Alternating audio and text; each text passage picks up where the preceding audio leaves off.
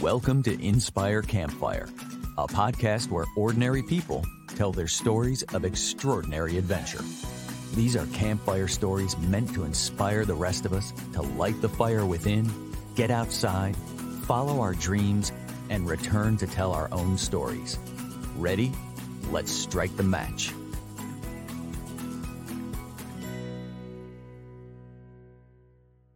Welcome to the show. I am your host, Scott Wurzbacher.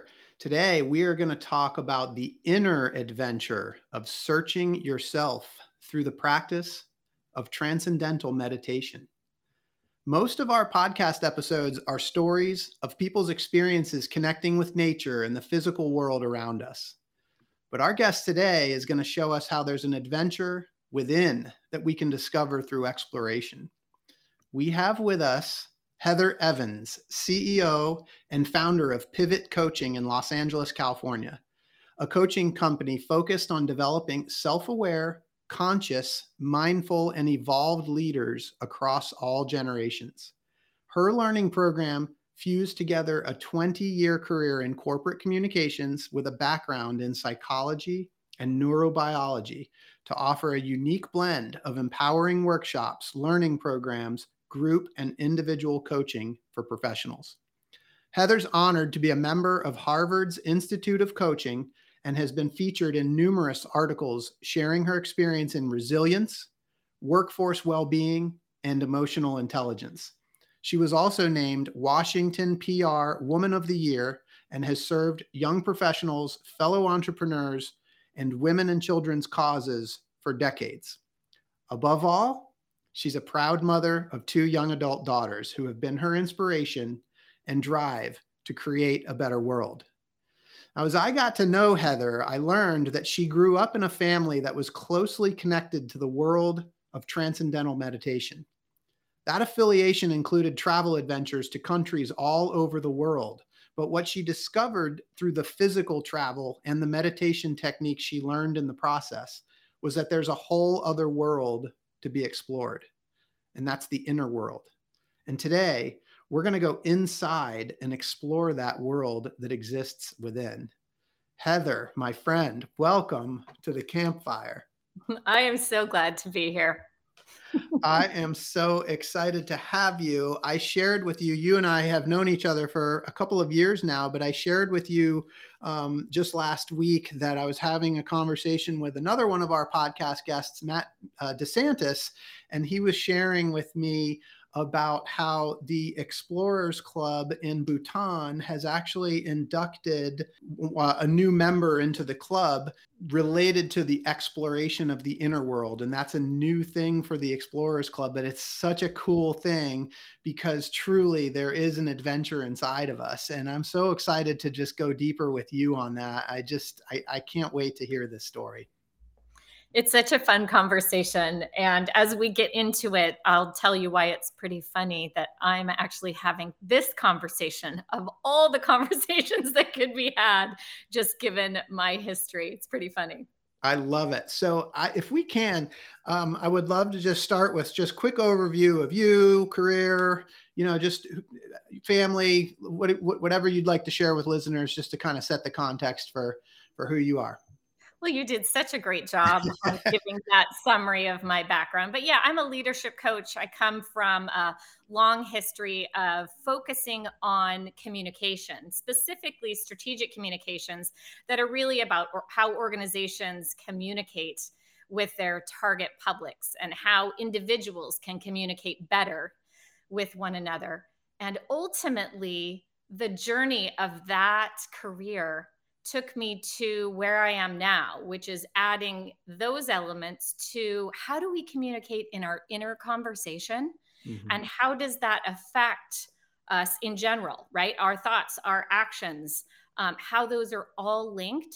And so that is where it led me down the path of leadership coaching and really looking at personal growth and how it affects all aspects of our lives.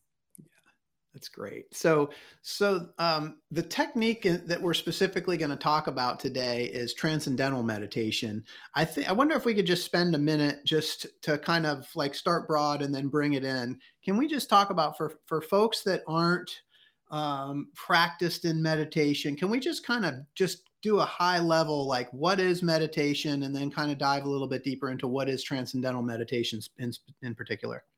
Yeah, it's a good question because there's a lot more awareness now about the mm-hmm. value of you know mindfulness mm-hmm. practices mm-hmm. and other forms of meditation. So really it's very simple. There are three different kinds of meditation. There is concentration, which brings the gamma brain uh, our brain waves into gamma, which is the metric is 20 to 50 hertz. So your brain wave can settle um, and those waves, though, are in a place of concentration. The second kind of meditation we do, we can do is a guided meditation. That settles the mind even more. And we, the brain waves go into theta, which is a four to eight hertz metric. Okay. So even more calm. And then there's transcendental meditation. So, just looking at our biophysiology, what happens is with transcendental meditation, the brain waves go into alpha. So it's an eight to 10 hertz metric. And why that's important is is it's distinctive. It's different than concentration and it's different than guided meditation. And it's a very specific response of our brain that was actually developed and named by a professor at UCLA, Dr. Robert Keith Wallace. Um, and he his research showed that when you bring the brain into that transcendental state, that alpha brainwave state, unique things happen in the physiology.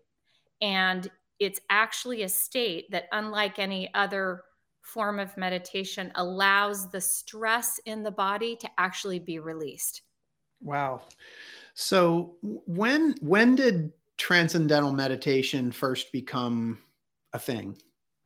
You know, I mean, it has a long history. We'd hmm. have mm. to say, you know, it came from um, the ancient wisdom in the mm-hmm. Himalayas. Mm-hmm. Um, it it spread to the West largely through the teaching and intention of Maharishi Mahesh Yogi, who mm-hmm. was actually a physicist, a scientist, and um, he was studying in the Himalayas with a guru and started to become more and more concerned about the world as he looked out at what was happening with stress levels and um, you know all kinds of mental health concerns countries not getting along right? All these different from the individual all the way up through looking at global ways that we're relating to one another that come from deep rooted stress and cause all kinds of fragmentation in um, in society right? In neighborhoods in families and with countries. So yeah. he brought this teaching of a unique way to de-stress to the west um, and became largely popular in the 60s and then grew from there um, he's, you know, he spread his teachings all over Europe, all over the world, really. It's international now. Um, and I do want to make note too, you know, he he would have said this as well. All forms of meditation have value. You know, mindfulness practices, concentration techniques, uh, guided meditation all have tons of value. We're just talking today about what makes the transcendental meditation technique unique and why that is significant. Right. Right. And so just to kind of like summarize a couple things that you said, I mean, really it's a tool for de-stressing, right? Absolutely. It is. And and so you mentioned stress, mental health, conflict between nations. I mean, a lot of things that were going on in the 60s that you said like this is kind of when it was really starting to to take hold? Uh, it sounds pretty relevant today too heather. Isn't that true? It's like stress and fatigue are are quite like this is the challenge of our time isn't it? I yeah. think it's the challenge of the human condition. You know stress and fatigue compromises brain functionality Mm-hmm. So it compromises, therefore, physical health, psychological health, and cognition. Mm-hmm. So stress and fatigue really ultimately compromise our focus, our behavior, our relationships, um, teamwork, performance. So it is worth us taking a deep look at what's happening in our personal lives and what's happening that emanates out from that that's related to you know stress and fatigue and if you remove that or had a way to do that how much better your life would be yeah Hey everyone, it's Scott here. Did you know that the members of my real estate team, W Realty Group, are listening to their own voices that call to adventure by setting big goals? Some of those goals include planning trips to Bali and the Kingdom of Bhutan, buying investment homes, and running the Chicago Marathon.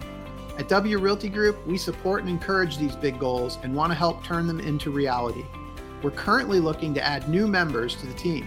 If you know a great real estate agent in the Charlotte, North Carolina area that would benefit from being part of our team, please send a text, an email, or give me a call.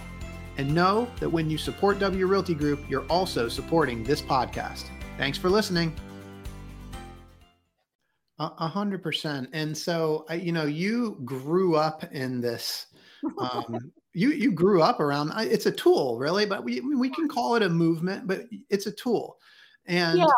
it's very helpful i mean so my wife and i um, you actually introduced me to it um, a little probably about two years ago and my wife and i have actually been practicing transcendental meditation now for about two years and it's it's a very very helpful technique to de-stress to stay calm to kind of you know to to learn how to better manage stresses you know, uh, unnecessary thinking, unnecessary thoughts. It's a very, very helpful technique. And it's worked for my wife and I. And I just felt really compelled. I'm so glad that you're here to share this because you have such a broad perspective of this technique because it's it's kind of been it's pervaded your entire life. And so i think before we jump into your story um, and, and your journey with this whole thing i would love if we can just kind of talk about a couple of the myths that are associated with transcendental meditation because I guess for starters, it was something that was super popular or, you know, became popularized in the 60s with the Beatles and, you know, the hippie movement. And, you know, I think a lot of people, when they hear transcendental meditation, that's probably where their minds go. So to me, like that's sort of myth slash stigma number one. And I just wonder if you could kind of mm-hmm. speak to that a little bit. Um, yeah, so it's an interesting stigma, right? You know, I mean, the TM practice, as you said, it's a technique, it's a technology. It's a technology for uh, raising our consciousness. And you know, anything other than that is is um, you know story, myth. Things happen. Um, you know that sometimes you wonder like wow it's it's like that game of telephone right? That like changes every you know yeah. one message goes out here and then it goes you know the yeah. other side is completely different. But you know ultimately um maharishi's intention was to share a technology for alleviating stress. Why? Yes health benefits. But actually what happens when you alleviate stress is you expand your consciousness. So without consciousness there's nothing right it's primary you can't hear, you can't feel love, you can't um, assess your own presence. Your experience of reality is your experience of consciousness. Um, and therefore, in a sense, consciousness is a reality. So, our state of consciousness is everything. In fact, mm. um, one of the doctors that studied at length with Maharishi is uh, his name is Dr. Tony Nader. He mm-hmm. recently wrote a book called One Unbounded Ocean of Consciousness. Yep. He's really the foremost expert of our time on the study of consciousness. And he explains that there are really kind of these two aspects of consciousness. There are two parts, if you will, right? There's the physical, which is limited to our five senses and how we experience that reality. And then there's the non physical, that's beyond our senses. And that is the part that gets developed when we'll both get developed, but um, it is the inner exploration of, eh, of the meditation practice is about fine tuning our our ability to access that part of ourselves, that mm-hmm. peaceful, inner, unchanging part of our consciousness. So it's pretty foundational, right? Because consciousness is primary. So developing it gives us a sense of living, um, a meaning of life, um, really accessing our full potential. And it's really our greatest effectiveness in anything that we do. It's at the root of what the great philosophers and thinkers throughout all the ages have explored, actually. Yes. Um, and, and so you talked about stress, mental health, conflict, those things, right? Ah. And it's because totally. we're accessing that peaceful, inner, unchanging part of ourselves. That's and that's it. That's that's it. Yeah, and it's so funny. So to think of it as anything other than what it is, which is, you know, a way to develop our consciousness. And how do we do that? We reduce stress because stress blocks our consciousness from naturally raising itself. There's nothing we need to do to our consciousness. We are made absolutely perfectly. It's the stress of life, the stresses we put on ourselves with our interpretation of events, our, our the way our thinking might you know be interpreting events the meaning we give things our perception that's what reduces our consciousness. Yeah. so it's it's imperative that we have some technique a technology that allows us to de-stress so that our consciousness can be at its full potential. Yeah and this is somebody something for all people right i mean this isn't this isn't like a religious specific technique yeah, it's it's not, um, and it it's so interesting. Again, you know, anyone can make, I suppose, a religious uh, experience out of anything. Mm-hmm. Some people would consider sports a re- their religion. so, you know, we can do that with anything. But yeah, I mean, what what TM is, what transcendental meditation is, is a technology for de-stressing. Yeah. Yeah. All right. So let's talk about how you got started, Heather. Can you take us back because you were you were essentially born into this into this technique, this sort of way of life. And I would just love if you could kind of take us on that journey and bring us back. So it's a funny story. And this is why I find it so, in a sense, ironic that we're having this conversation today. Because, yes, I was born into it. So my parents um, were Westerners, you know, living in California uh, and learned of Maharishi and his teaching. Mm-hmm. And were very interested in the idea of um, sustainable raising of consciousness.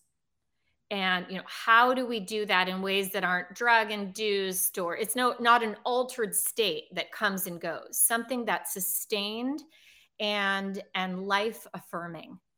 And so, you know, they they studied with him and, and traveled with him for the first about five or six years of my life.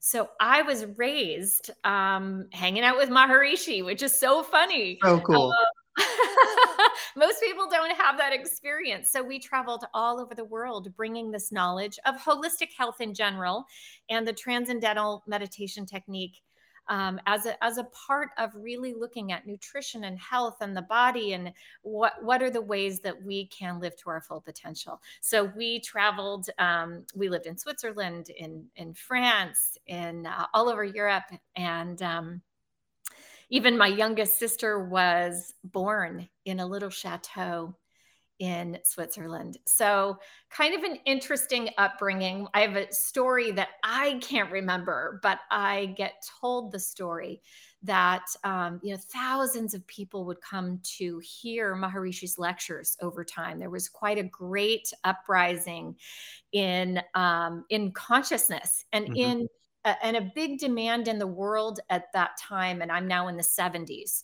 for you know this idea that we could live better, that we could have a better experience, that we could have more peace and more happiness. Mm-hmm. And how do we do that individually and collectively? So thousands would come when he spoke from all over, anywhere he, we were in the world. And as the crowd drew at one particular lecture, everyone was waiting for him to come out and take the stage and they were waiting and the crowds are getting impatient and they you know like where is he when's he going to come out and suddenly a side door right off the stage opens and out he walks and I walk with him, kind of holding onto his robes at the time. so culturally, he wore a dhoti yeah. that was very appropriate for that time and his culture. And you know, just walking out, just like it was just another, oh, who's come to see us? Thousands of people. yeah. So, you know, an interesting journey. But the truth is that it was just TM was always there. Yeah. I learned when I I got my first little technique that they give to children called a walking technique. Okay. And at 10 years old, so I learned at 3, age 3, and then at 10 you get a sit down technique, mm-hmm. which is a little different. And um the truth is that I meditated as a part of our family practice, but mm-hmm. in my teens, like all good teenagers, I rebelled some. Yep. It was like, that's my parents thing and I don't want to do it. And and it really was true that most of my 20s and 30s, I kind of went in and out of regular practice. And I saw it mostly as like this healthy thing that I probably should do if I have time, kind of like going to the gym, right? Or any other health practice. Yeah, yeah. the habit, right? It's, it's building exactly. a habit. Yeah. So it wasn't until my 40s that I would say I really reclaimed the practice, really made it my own and looked at the research and looked at, you know, what is this thing called TM? Um, and, you know, why is it that for 50 years, you know, so the largest institutions for the study of really human health from the National Institutes of Health to Yale Medicine, Stanford, Harvard, they've all studied and published over 700 uh, research studies now on the transcendental meditation technique. Like, why is that? What is this about? What's this big curiosity? Because it was just always there for me. I didn't really realize what a gift that was. And so it wasn't till then, um, yeah, in my 40s, that I started to look at what is this thing consciousness and what is this practice and this technology that's available for really expanding our consciousness and why is that important? Yeah. Yeah. And um, so specifically for you, you you had uh, an awakening. I did. You know, mm. in in Joseph Campbell's work, The Hero's Journey, which is of course, you know, a huge it. yeah, something we we know and love and and I know is inspiration to you. Um it it is the, you know, our our life is a grand adventure. Mm-hmm. And as Joseph Campbell talked about, we get many times all throughout life. It's like this series of hero journeys. Mm-hmm. And uh, and the first part of that journey is to be kicked out of normal and really take a look at wow, there's a call in this to adventure of some kind. Yep. So mine was a pretty big kicked out of normal experience that I had at age 42. I was uh, I was walking across my kitchen when my phone rang and I had just moved to Southern California. Even though I was born and raised here, I'd spent like 18 years living in other places. Mm-hmm. And um, I picked up the phone and I noticed it was a, a local LA number. And I was like, oh my goodness, who is this?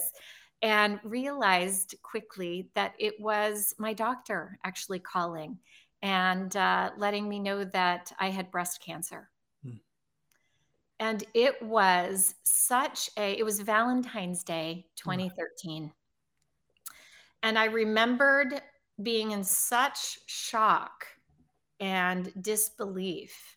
It was such a drastic kicked out of normal experience. Yeah.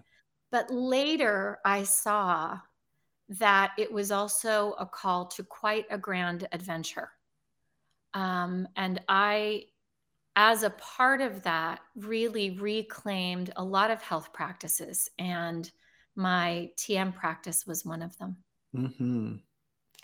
Yeah, it was. I, I, I really, I'm anxious for listeners for you to kind of get into that this this awakening, and then what sort of unfolded afterwards. but then sort of the tie back to everything that you'd been doing up to that point without even realizing how it was all going to connect together. It's so funny, right? We don't know these things until after. That's right? part of the adventure. Right. Yeah, we just don't know. I mean, at the time it was completely disorienting, right? Now, I like to say on Valentine's Day 2013, I got a call from love. And it was a call for greater self love, which is an inner adventure. And so that's when it really began for me. You know, Maharishi had this saying.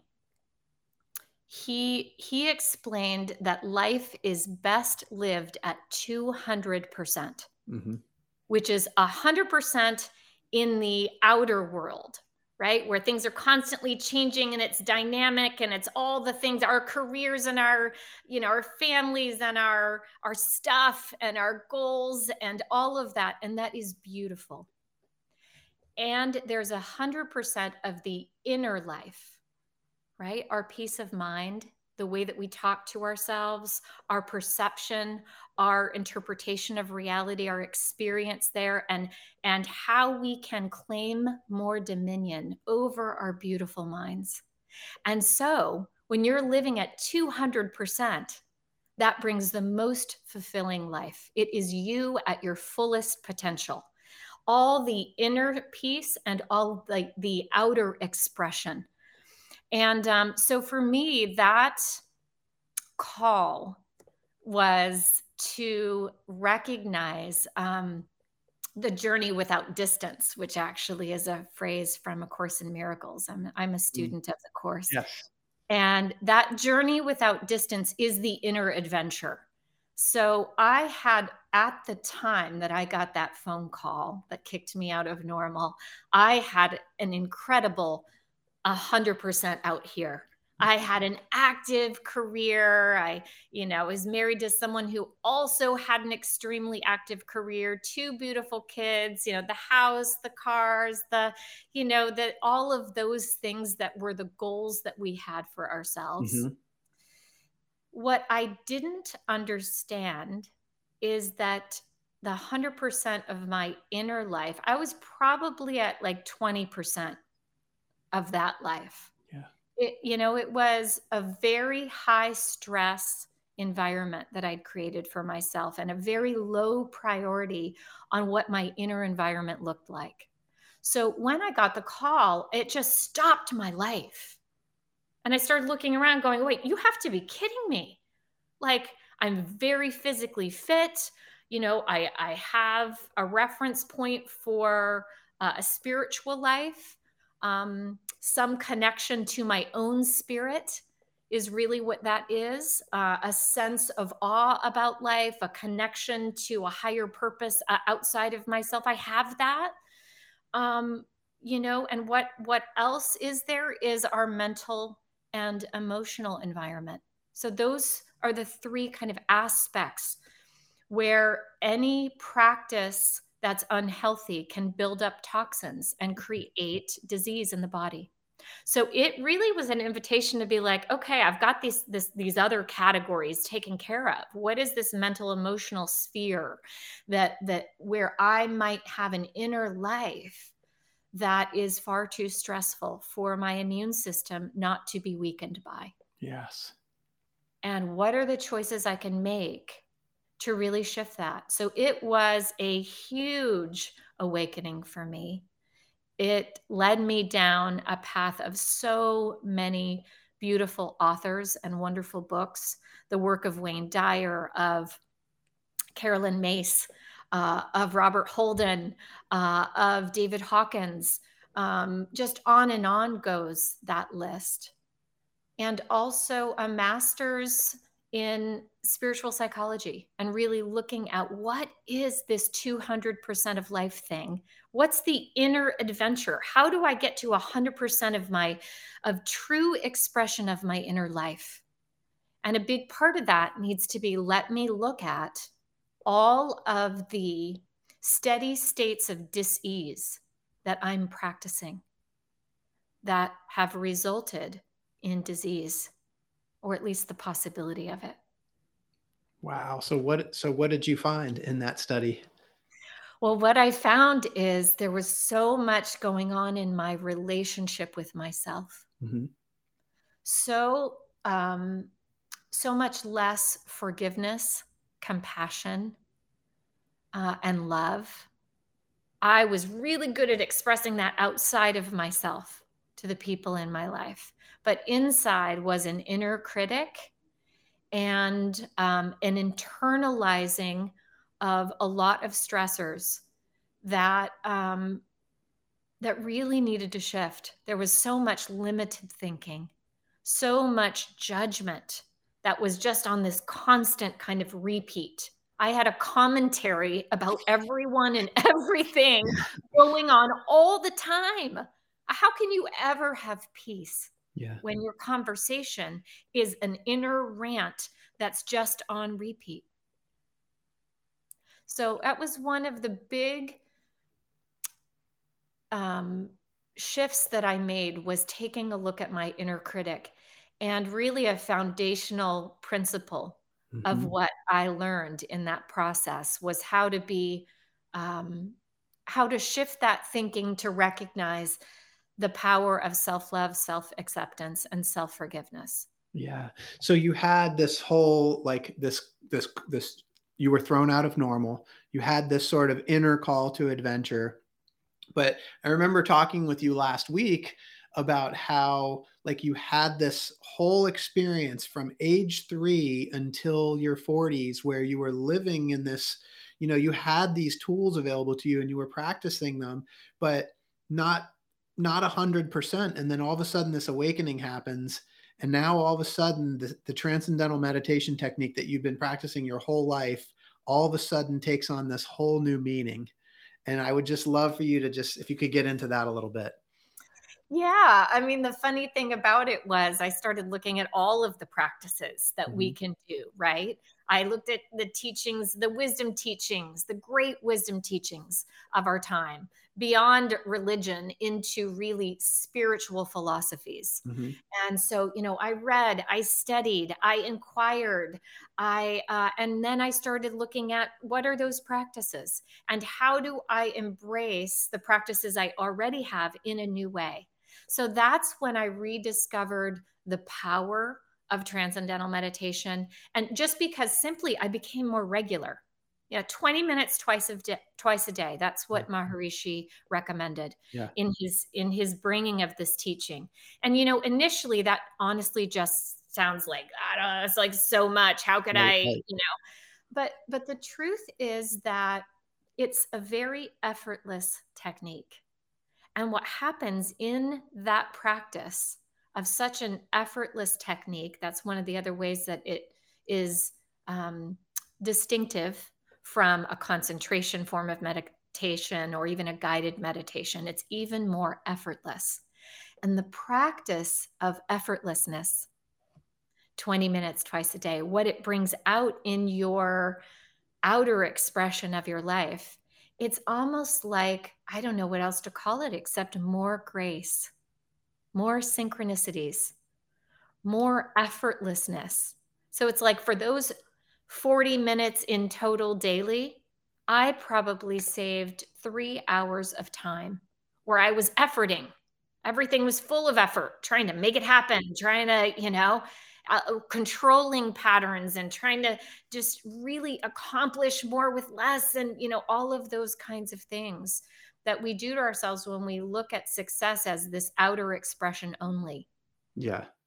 There's a there's a there's a great story that i love and i've actually mentioned this to a couple of people recently. So this is not tm specific but and i don't know who to credit this but there was a zen master at one point that said everyone should meditate for 30 minutes a day, unless you don't have time, in which case an hour is required. right? So good. think about exactly. that for a minute, but it's so true. Yes. you can't make 30 minutes, you better make an hour. it's it's so true. And and so yeah. it seems contrary. Yeah. And certainly to Western thinking. Mm-hmm. Uh, however, I just invite people to experiment with that idea Mhm. and see for yourself. Because what I discovered when I became willing to just conduct little experiments in my life about how I could invite more grace and more ease and more peace and more settled mind is that there was a whole different way of relating and being in the world that that really was about more peaceful practices that bring more peace to our outer expression. And Mm. it's hard sometimes, I think, to even describe that inner journey and the value of it unless you conduct these little experiments and try for yourself. You know, I mean, just a few minutes of journaling in, in a gratitude journal, five minutes, Yeah. you know, for two weeks. What happens? Pay attention. These are the little practices that I started to slowly but surely unpack and experiment with more and more, and then bring into my work in the world because I realized, wow, no one really teaches us this. You know, we get raised on, you know, go out, make it happen, be successful, and uh, you know, make money, and all of that is is fantastic and rightly so to have all the outer signs of success. What we're not taught is let's also live the other 100% of our life so that when we're having all of that success, we can we feel successful. So what what happens? I mean, in this in this inner practice, and we call it a practice because it, it is it's practice. You know, it's not it's not a thing that you go do for the thing. It's it's a practice, right? So what happens in that practice that that helps you to have that inner adventure, to ex- that that inner exploration? So the most important thing that happens is that we get out of our own way. Mm, So we already, in our inner environment, don't need to change anything. Peacefulness is already there, joy is already there, appreciation, generosity, kindness, compassion. Those are the expressions of our soul. It's who we actually are at our essential nature the practice of TM is really about removing the barriers to our greater awareness of that. mhm. So, what happens in the inner environment is when you practice, and I'm not a TM teacher, there are Right. TM teachers. Right. So, that's a very specific thing and, and you must go through quite extensive training so i'm a practitioner i'm i'm a, a benefactor of this beautiful technique Right. but what happens is is the mind settles and settles and settles into a state where you reach an awareness of, of pure consciousness so that is the busyness of the mind is now you've sunk below it right below thought to a place where there's just pure being. So we all know what that is. We just don't often access it. And the benefits of being in that pure state of being is that each time we come out of meditation then and back into the activity of our lives is we bring some more of that pure being with us. So we remove the barriers to the full awareness of, uh, of our pure being or our soul, our essential goodness that gets so bogged down by life. You know, a perfect example is actually a story that Maharishi used to tell, and I remember this from my childhood. He said, You can think of yourself like a light bulb that's always on and you know life events and conditioning and stressors and responsibilities and all of that they, they kind of cloud and and dirty that that light bulb so you know maybe by for instance for me by my 40s you couldn't even tell that light bulb was on. Not really. I had all the outer things that might look like wow she's a really successful life. But on in the inner environment i was stressed constantly. I was totally exhausted. I was overwhelmed. I was resentful of people a lot of people in my life. I was in an unhappy marriage. I could go on and on. Yeah. Um and and the only one who can fix that is us. Yeah. I'm the only one who can fix that. No one can do that for me. So you know this this practice is about recognizing that what Maharishi used to say is that every time you dip down into that state of pure being, of pure consciousness, below all the activity of the mind and all of the thought, in a very effortless way, you clean another layer off that light bulb. Mm-hmm. And eventually you start to, every time you meditate, right? We're doing this, we're doing this. Suddenly you start to see that the light is breaking through any of the darkness. Yes. And I love this so much. And then, and then you just come back to the, this idea of practice, you know, for TM twice a day, 20 minutes a day, right? And the thing about it is, is that when we practice anything, we get better. It's why we practice, right? The thing that we're practicing gets easier and we get better at it. And that's why we do it. And so, for anybody that might be thinking, like, this sounds intimidating, this isn't something that I can do, like, this is the whole point of practice so that we can get better at it.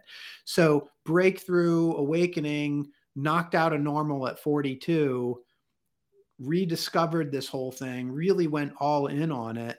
Like what has happened since then and how have you changed since that experience at age 42 oh my goodness. So it's been nine years almost 10 10 yeah. in uh yeah 20 february 2023 there isn't an aspect of my life that hasn't changed for the better uh, quite a bit of change. I would say this was kicked out of normal. And per Joseph Campbell's work, um, in which he really so beautifully demonstrates what this human experience is this hero journey of life. You know, kicked out of normal, the call to adventure begins, and I depart into, oh my goodness, right? Let's get out of health crisis. So, went through that journey. Um, and I then we should pause there for a second because I was just thinking to myself, like, yes, you had this sort of awakening where you're kicked out of normal, and you had this, you know, 40 year background of like TM, you'd already been practicing it, but that doesn't mean like, you know, you had the awakening and then all of a sudden just jumped right back into TM and everything got better. Like there were fears, struggles, doubts, and things I'm sure that happened as part of that process. Oh, sure. So there's the road of trials, right? Just yeah. looking at that hero journey. It, you know, you will be kicked out of normal. If you say yes to the adventure, then you will hit the road of trials before mm-hmm. you ultimately um, make your return back home you know back to the original place that's the the journey without distance however right because i haven't really gone anywhere and yet i've completely changed so um, my inner world is at 100% and that was a big journey that was a big long journey it included so many um, walks through fear right? So the first one is, am I going to die? You know, that's a big question. We don't always, you know, get that particular question.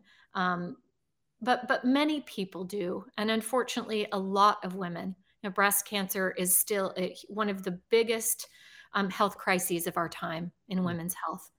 And um, so, yeah, taking a look at that and then making the decision that that's not going to be my story and going through the uh, the choice of what that looked like for me which was western treatment um, it included surgery and chemo and radiation and uh, four months of chemo 28 doses of radiation and and then looking at what are the eastern modalities that i want to use to support myself through this process.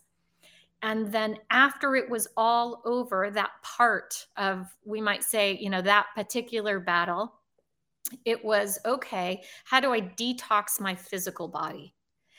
And and a burning question for me on this path was what is it to be healthy anyway then because I thought I had it all figured out. Yeah. And so um, that burning question, what is health then? led me to what is emotional health. And how do we learn that? How how do I teach this to my daughters who were 7 and 12 at the time? How, I thought I thought I had it figured out, which means I have a lot more to learn. and uh, and that is a really uncomfortable place to be, and it is the only place that will allow you to access the fertile ground of what is next for you.